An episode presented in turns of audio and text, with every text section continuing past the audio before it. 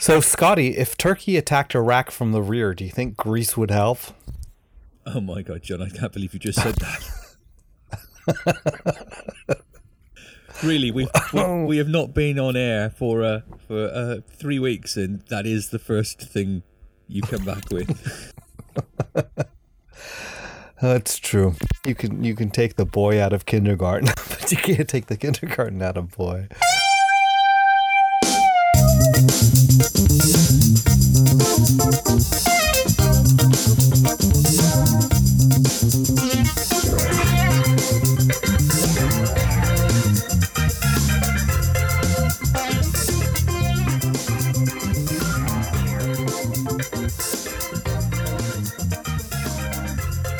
So you've been in a. We've not spoken for a while. We've been uh, crossing different ways across the Atlantic and, and just missing each other all the time. So, but you, you've been in Greece. Tell us about it.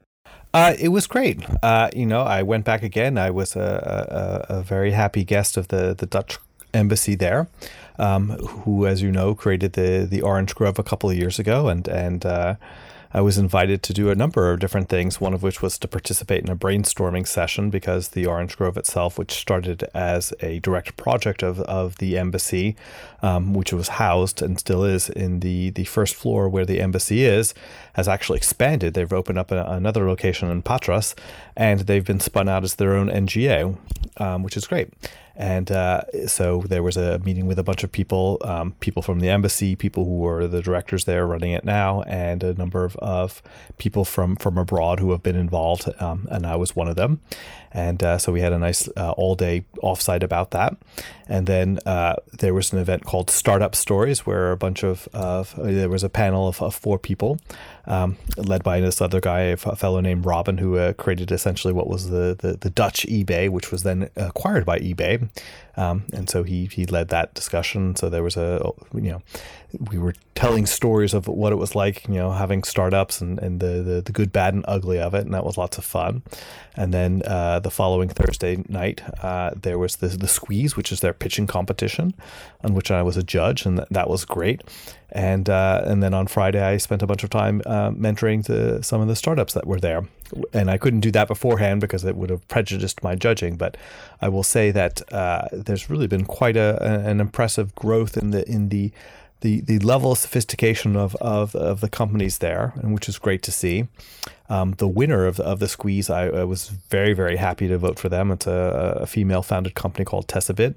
And uh, they uh, produce software which uses data that comes from you know wind turbines and uh, you know biodigesters and, and you know, really it's, it's software that they use that can that, that can be used to increase the efficiency of, of industrial processes. They happen to have, have gotten their start with, with wind turbines because it's a, a, very obvious thing. I certainly learned a lot that I did not know that that you know if if, if you purchase a wind turbine, if you go out and, and write a check to, to GE or, or Siemens or you know any of the other companies that manufacture it, uh, they all come with, with data feeds. You can you can you can have oceans of data from your turbine, and you can have the ability to control your turbine. But they, the manufacturers themselves, they don't do software, which was surprising to me.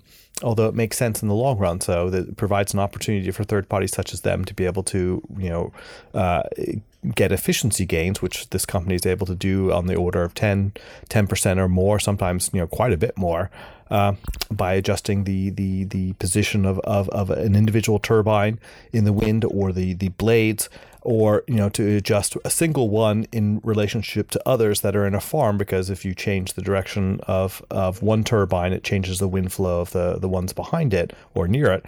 Um, so you can optimize for the the overall efficiency of, of, a, of a wind farm. It's fascinating stuff and dare I say totally useful. Um, and I'm so happy that, that, that they won. Um, and I think how cool is that to, to see a startup working on, on something like that in a place that you might not expect to see that that type of innovation. Um, so it, it was great. That's that's really cool. That I, I mean, this whole thing about doing something for the, that the manufacturer doesn't do, uh, you know, it's it's a strange one, isn't it? Because often if uh, a manufacturer's piece of hardware has a data feed, they do supply a piece of software. But let's face it, it's usually the crappiest piece of software in existence. Of course. Yeah. But because it just because it just about does what it's supposed to do, it's sort of not kills, but makes a market for the third party software quite difficult. Whereas by just not doing it, uh, they've uh, opened a, probably going to get better software uh, and give someone else an opportunity. So that's that's really cool. Yeah, and it provides a nice exit strategy for them because they know this and they're essentially leaving it up to the market and they'll just acquire whichever company is the best. And I, I certainly hope this is this is among those companies, and, and I actually think it will be. Yeah, that's a yeah, it's a good idea. Actually, the manufacturer can just uh, let someone else do the experimentation and uh, then say, right, okay, thank you very much. We'll we'll have you. Here's uh, here's millions of uh, dollars or euros or whatever it might be. So, I mean, we spoke before you went a little bit about how um, you know, Gre- Greece's economy is pretty much still down the toilet. Is the understanding that you know I have from being outside of Greece, and you know the startup culture is often associated with a reasonably vibrant economy, and there being lots of money around and swilling around the pot. Um, to, to go, I mean, you know, there's the saying in Silicon Valley at the moment is, that any schmuck can raise a million dollars. Um, but you know, how how does this startup culture fit in the current economic climate? There is it is it like a uh, standing out is something sort of that's not really, uh, you know, it, is it really emerged in the whole economy and understands the place it's at and um, has some great ways of dealing with it, or is it like this sort of like weird sort of weird's maybe the wrong word, but like sect that just happens to exist in the state of an economy? Well, I mean, it is certainly a bit of an outlier in that you know Greek is Greece is definitely a statist economy. You know that that, that I think something like forty percent of, of of of all employment is by the state, and that's that's known to be not sustainable, and that that's kind of uh, uh, among the things of, of the austerity package is is is to cut down on that um, just because the, the state itself does not have the money, and also it's kind of from the long run, it just doesn't lead to much innovation. Um, but the other interesting thing is that you know people know about the, the, the crisis, but I think also people know that, that Greece was the, the landing point from from the waves of refugees that came from, from Syria and, and Turkey and Afghanistan through through you know Turkish islands you know close to, to Lesbos and and, and then up through Greece, and uh, as a result, since it was there taking place in there, there was a lot of, of you know, relatively speaking, uh, you know, quite a bit of money that came in um, for for both, uh, you know, uh, government and, and, and, private NGOs who are operating in the field, and that has actually provided a little bit of economic boost. You know, it, it, it to the extent that money has come there, they purchase, you know, they're purchasing food, material, you know, training people, hiring people. Um, in fact, even one of the, the, the companies that that you know the, the companies that I that I um, spent a lot of time with is, is this this this couple Stavros and Maria who run this thing called the Cube, which was I, I believe the very first co-working space in in, in Athens, and so uh, they house a number of companies, and you know since there was a downturn, there was a downturn in, in in their you know the number of companies that were there, but now they actually house a number of of, of NGOs, and they themselves run a, a Sole, you know a, a school, a self-directed online learning uh, environment you know, so the, the, this is a totally delightful couple, absolutely the dynamic duo of, of, of, of startup and maker scene that there that's there, and and they are really you know the the the the the, the the, kings and king and queen of this. Um, so in addition to hosting the the official you know Maker Faire in Athens and having all sorts of, of meetups every week, all sorts of events going on, you know they, they have, have really helped a lot. And so while I was there, you know I witnessed it. It was it was amazing. You know there was there was a time when you know there was a, a Friday there when uh, uh, there were uh, the UN um, uh, uh, high, the UNHCR, the High Commission on Refugees. They were there operating, basically helping people out. They were having a kind of a drop-in center where people are, are getting their lives together. And, and you know, people have seen all sorts of images. What I think most people don't understand that even to have gotten out of the country, you already ha- have to have been kind of well established in the middle class in Syria. And the people that are were floating in the ocean and arriving in Europe are teachers, doctors, lawyers, dentists, you know, all sorts of, of, of professionals. And, uh, you know, you, you, give them the slightest chance, even after they've been plucked from the ocean and, and brought to a country that, that, that was not their own, uh, they're, they're, they're doing wondrous things. Um, so it, it was, it was, for me, you know, because I studied international relations and kind of decided not to go into the, the world of diplomacy because I, I just didn't see a, see myself doing it in America, where where the diplomatic corps is is is far more politically motivated um, than it is in, in other countries. Uh, meaning that you know that you, as as you see when every whenever there's an administration change, diplomatic posts are, given out to, to people who, who raise the most money for, for whoever the incoming president is, and you know the, it kind of the, the the the the career diplomats themselves can be disrespected and pushed to the side every four to four to eight years. So I kind of didn't want to do that, but seeing these things, you know, the, these these small organizations operating in, in the face of crisis, um, was was was very interesting to me. It kind of brought together parts of my life that I kind of had forgotten about, forgotten about all the way back from from my my days in university. But it, it's nice to see people who, who who have both technical skills and the heart to be able to to put it to good use. Yeah, I'd totally forgotten you studied international relations, and I have to say, you know, if if I was like one of these careers officers who had to sit down with someone and work out what's uh, a great job for you to be, uh, a diplomat wouldn't have been near the top of the list, especially with opening remarks like you made today. that's true. Maybe that's yes. why. Exactly. There we are. Yeah. But um, who knows? You could have been a super dip- diplomat, but the world would have uh, lost out on you in many other ways. That's true. Thank you. So um, that was that was my trip, um, and it was also nice to, to spend a little time in in in London. I got to visit a part of you know South London, which I'd, I'd not seen. I'd, I'd read a lot about it, and, and you know London is a city like all others that is gentrifying like crazy in neighbor neighborhoods that you know you only heard about in songs by the Clash. You know, like about Brixton, the guns of Brixton. There there are no guns left in Brixton, just you know expensive coffee places. Um, yeah, Brix, Brixton was probably one of the very early gentrifications places. I mean, Brixton has been a high end for ten years or so now. It's yeah, it's. Uh, yeah, I mean, I mean the key in in London. Well, I, am not going to say the key because I think it's it's. I get gentrification. I get the fact that people want to live in a nice city, and I think, um, unfortunately, the statistics do say that as areas get gentrified, they tend to get a little bit safer. Um, however, to lose some of these authentic places from from our cities is is quite sad. But um, you know, I, I appreciate people want to uh, want to live places. Um, unfortunately, money drives everything, um, and so if you don't have it, you become disadvantaged in the whole thing.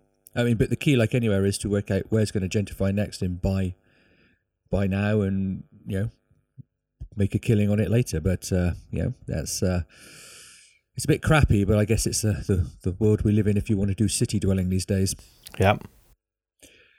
So, talking about city dwelling, John. Um, WWDC is moving cities this year. That was a really weak link, but there we are. It's the best I could do. I'm not not, not as good as you. Um, did you go for a ticket? Did you go into the lottery? I did, and surprisingly, I got one. And then I kept wondering why it was until uh, my friend hipped me to the idea that that you know there were probably far fewer applications from people from overseas who say I, I just don't want to participate in the in the shit show that's taking place at the U.S. border these days, which makes sense to me. You know, so I, I'd be curious to know what the, the numbers are as they they they announce them because usually at the beginning of the show they, they always talk about the number of people from, from the, the number of different countries but uh, I suspect that they, they, they, they had some some some some drop in numbers. That could yeah, be wrong I mean, though. I, I did get the feeling that I mean obviously more people didn't get um, tickets than last year because it's the same number of rough they've already said there's the same rough number of tickets. However, it did feel to me that a higher percentage of people who I'd heard who I knew who applied got tickets this year, which mm. does suggest that the application rate was down, and, and that's purely based on you know no evidence other than you know seven people I know type of thing. Because um, I got a ticket as well. Hmm. Um, to be honest, the first time I think I've applied since 2013, 2014. Um, uh, yeah, I know um, two other people in my town who didn't get tickets. So it's yeah, there were still people who didn't get tickets. It was still sold out. So that's uh, um, good and bad.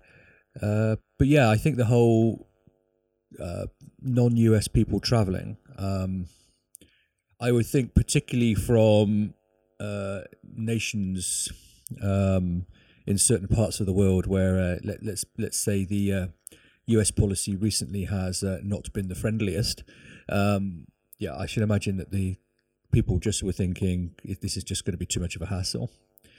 But uh, anyway, we have tickets, so congratulations to you. Commiserations to those who didn't um, didn't get. Well, now you you obviously you're a San Francisco man. You you live there. You've you've had the privilege for the last um, ten years or so of just wandering into Dub Dub in the morning from your house and wandering back home every evening. Um, now Dub Dub is what forty five miles away from you, something like that. Uh, you're going to have to um, be like the rest of us and, and you know leave home for a week, or are you going to uh, face the Caltrain every day? Yeah, I, I don't know yet. Um, I have a friend who who is uh, showing up there, and, and I'm I'm going to uh, invite myself to, to crash on the couch or wherever you end up. so I hope you've made plans for me. Um, or I may just go during the, you know uh, I may just go during the day and, and and not stay every evening. I am I'm hoping and kind of assuming that they'll hold the bash at the spaceship. That will you know I will definitely want to come out and see that. Oh no no you've missed that. It's in a it's in a local park in San in uh, San Jose. For real? Yes. No. They they that's de- those details are on the Dub Dub website. Yeah. Oh wow! You've just harshed my buzz. I know, John, but you know, if you don't keep up with this world news, then you know what can I say? Hmm. Too busy saving the world. Yeah, letting our listeners down. Letting our listeners down. But speaking of listeners, uh, we have, I, I was kind of stunned. We had uh, actually a number of feedback letters. Letters. We get letters. We get so, so many letters. Letters. Are you going to read a letter? Yeah, we, we had a few people vying to be our one listener, actually, which is. Um, Terrible. But I, I, I, think we still do only have one listener. They just run a rota because no one can actually no one can actually uh, uh, take that pain in one go. Uh, yeah, we had we had a couple of um, uh, letters um, just encouraging us. Some of them. Uh, okay, now we had a, a, letter from Ignacio, who I think that's how we pronounced his name last time. Who who has written to us before to encourage us. Um, and uh, he said, John, you pronounced his name right last time. So is that how you pronounced it? Can you remember? I think it was Ignacio. Ignacio, there we are. See, you've got it right. So uh, just a few letters of encouragement from him.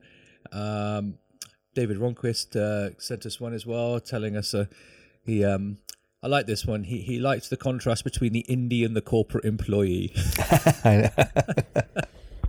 John, you are a corporate employee.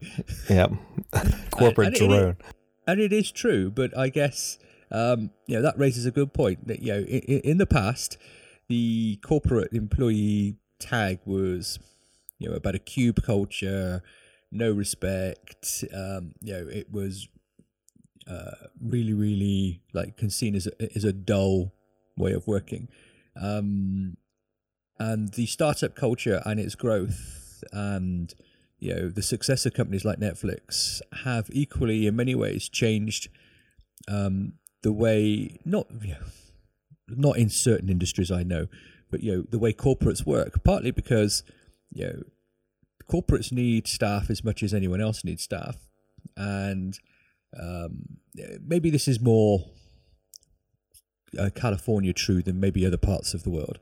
Um, but you know, corporates have had to possibly change the way they work as well in order to compete for staff, and so therefore the startup culture I think has probably had a positive effect on uh, the way tech employees are treated. Full stop. And I don't just mean trendy things like a chef and a a canteen. I mean that's not you know that's that that's nice, but it's not an important part of life. I'm talking about um, you know the, the, culture, the work culture within businesses. I think has become uh, has been changed by the success of startups.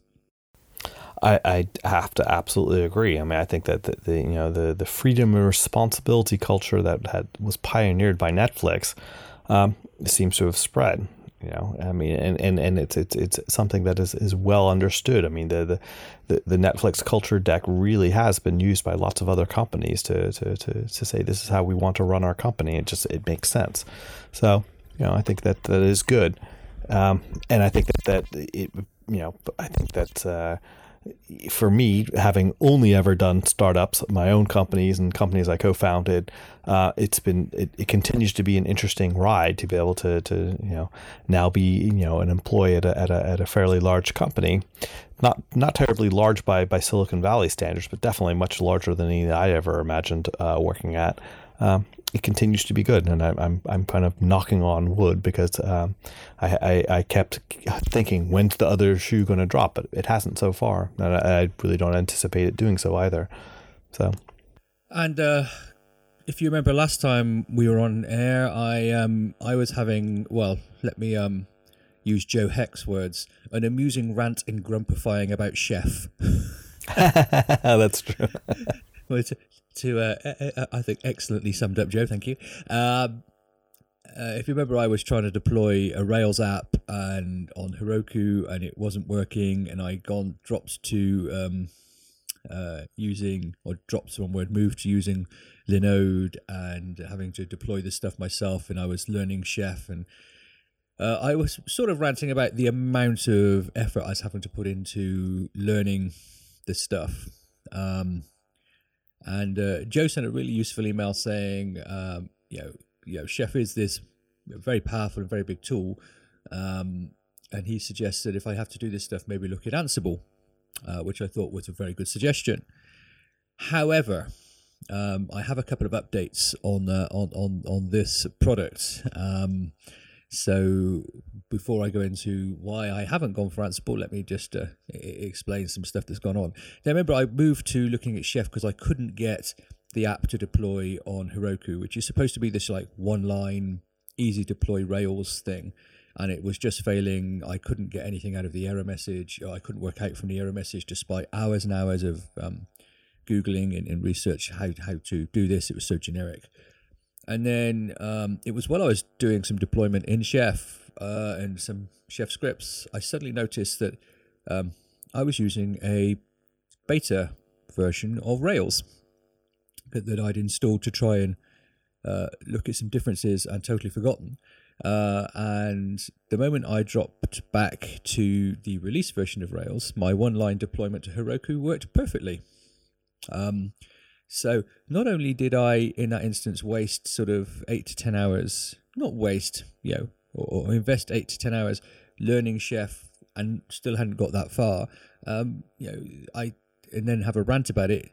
The reality was I didn't actually need to if I'd just been a little more careful in what was in my gem file. Um, so that was interesting, uh, or not, as the case may be. But then um, and this was always something I was aware of, which is why I was going at a reasonably slow pace, um, and I wasn't getting too hung up on stuff. Is I knew that things. If you remember, this was for something I was doing called Reviewcast, which was handling iTunes reviews in certain ways for people. Um, now, with the release of iOS 10.3, uh, developers have the ability to respond to um, customer reviews. Uh, not not with a um, thread-based conversation, but they can make one reply to a review, and then the person can edit their review, and then you edit the response. I'm sure people have uh, heard lots about this already on other podcasts or blogs. Um, and so, I, one of the reasons I was doing this, I thought, well, reviews are going to become more important again because people are going to need to know more about them. However, the one of the things that I wondered if would happen is whether Apple would update their really awful interface to developer reviews, uh, to um, customer reviews within iTunes Connect, um, which was one of the motivations for doing Reviewcast in the first place. Was finding and reading reviews on uh, iTunes Connect was really really difficult. But with 10.3, they have um, updated the interface quite a lot and in doing so, they have probably um, made redundant what I would have said would have been the top three features. Not every feature by any means of Reviewcast.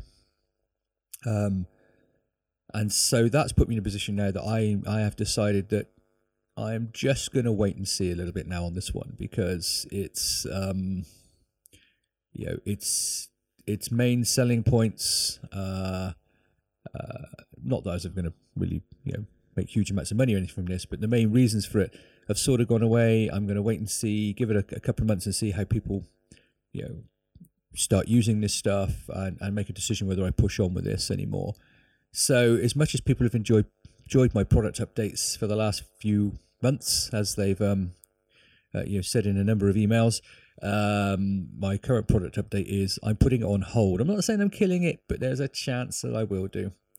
Um, so now I am, you know, because I wanted a fairly short project, I'm back in the going back to my notes and seeing what was what was next on the list in there, which I haven't mm. actually decided yet. So um, here we are, John. You have seen the rise and failure of a startup.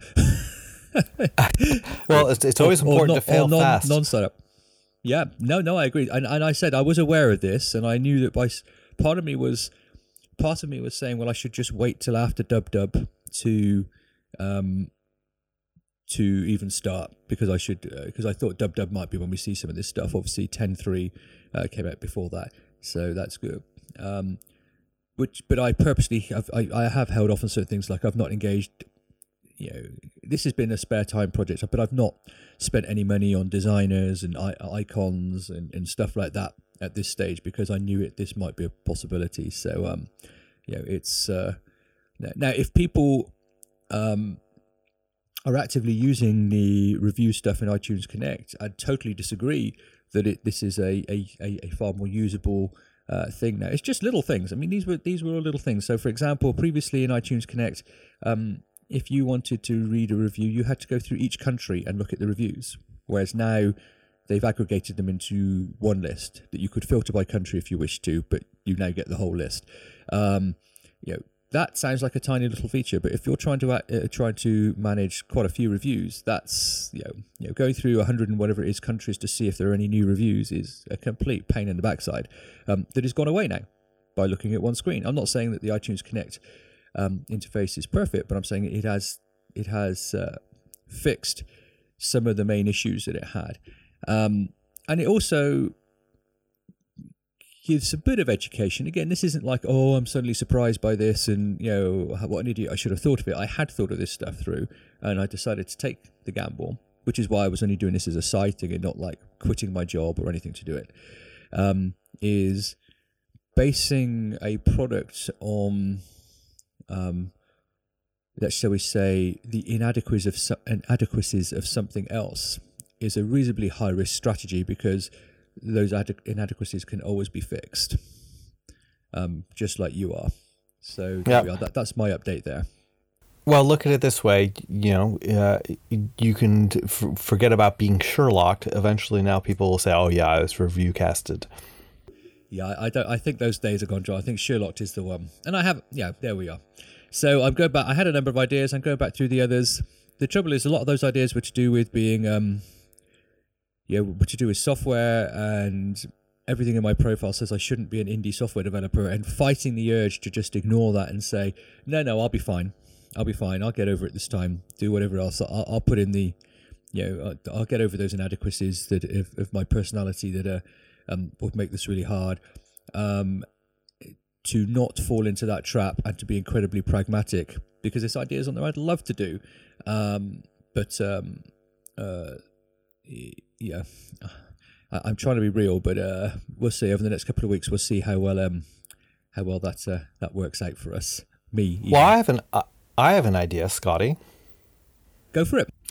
Why don't we talk about the uh, the new Mac Pros that are eventually coming? Yeah, I think um, this the interesting thing here is, for me anyway, and people, yeah, this has been talked to death by many podcasts, so we're going to give it a couple of minutes because, um, I think uh, it was Dave, yeah David Ronquist in his uh, um, email said the thirty form the thirty minute format keeps it fairly focused and keeps waffling to a minimum smiley face. Um, I'm not sure about the uh, the, the, the waffling to a minimum, but there we go. Uh, it keeps it to a minimum of 30 minutes.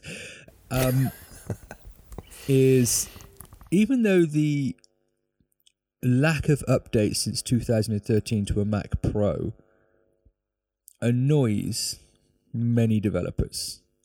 Um, actually, most of us have come to the conclusion we no longer need a Mac Pro to develop with. Now, now there are definitely segments of industry that do need Mac Pro. So I would say definitely the video industry um, need need you know multi-core uh, beast processing machines.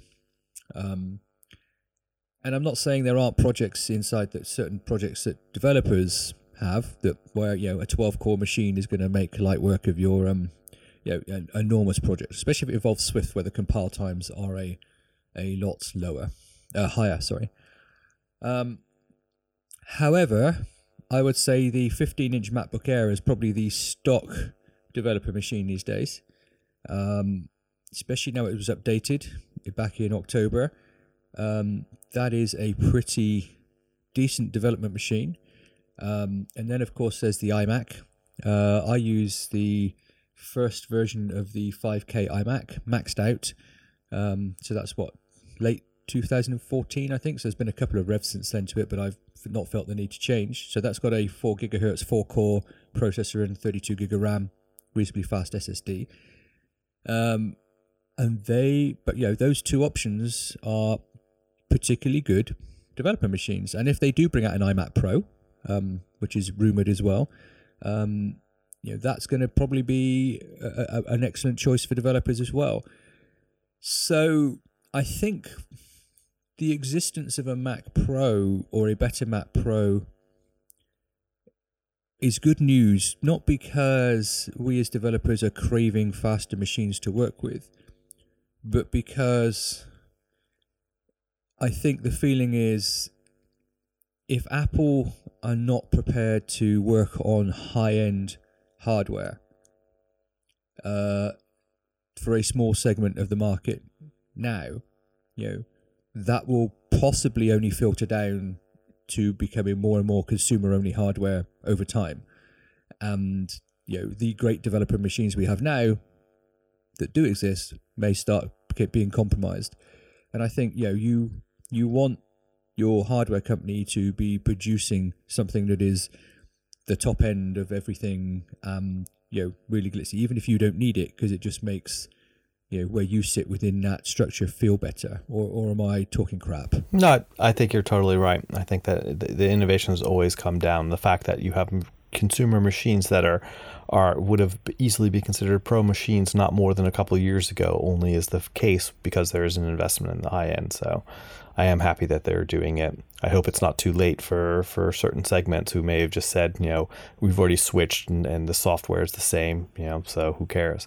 But we'll see. You know, I think it, it is interesting to see that Apple is very open about it now, which is definitely a change. So, well, I think see. I don't think that's something that's coming out of choice. Well, obviously it's a choice no. whether they do it or not. I think, I think they. This is just my interpretation. I think they've realized that they've made a mistake They've not actually said those words, but you know, I, my, I would imagine there has been some form of battle going on inside Apple about whether we need a Mac Pro or don't need a Mac Pro, and the we don't need a Mac Pro side has been winning.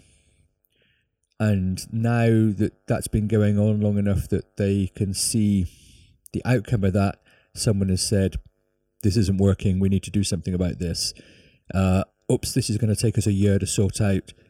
In a year's time, this may be irrecoverable. We actually need to break the mold and, and say something.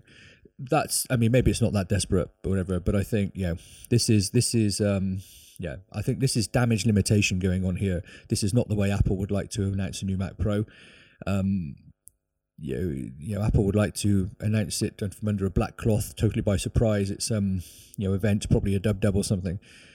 Uh, but realize that you know doing that in 12 months time or or even 24 months time it will be too late and everyone will say who cares? And so they're having to try and um, give confidence in uh, in what they're doing. Um, whether that's worked or not amongst those who buy the Mac Pros only time will tell I guess.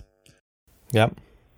Well Scott you know it would be a terrible mistake. John I'm going to let you say but I can guess but I'm going to let you say for us to let this episode go on too much longer. So if people want to tell you, uh, uh, you know, what a what a mistake your whole existence is, how can they do that on the internet? Well, they can get hold of me on Twitter is MacDevNet, and of course they can contact um, by email the show using feedback at iDeveloper.co. Cool. And if you want to say mean things to to me, um, don't. But if you insist, you can do it on Twitter as I, where you can find me as Djembe. That's D J E M B E, like the West African drum. Well, it's uh, 34 and a half minutes, we've added an extra 15% of waffling for people.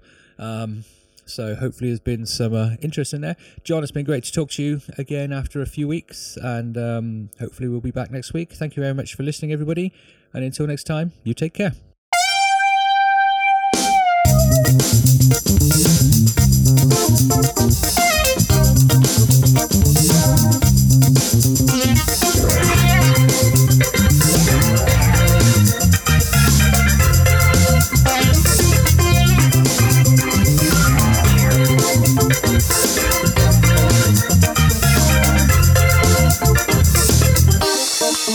Thank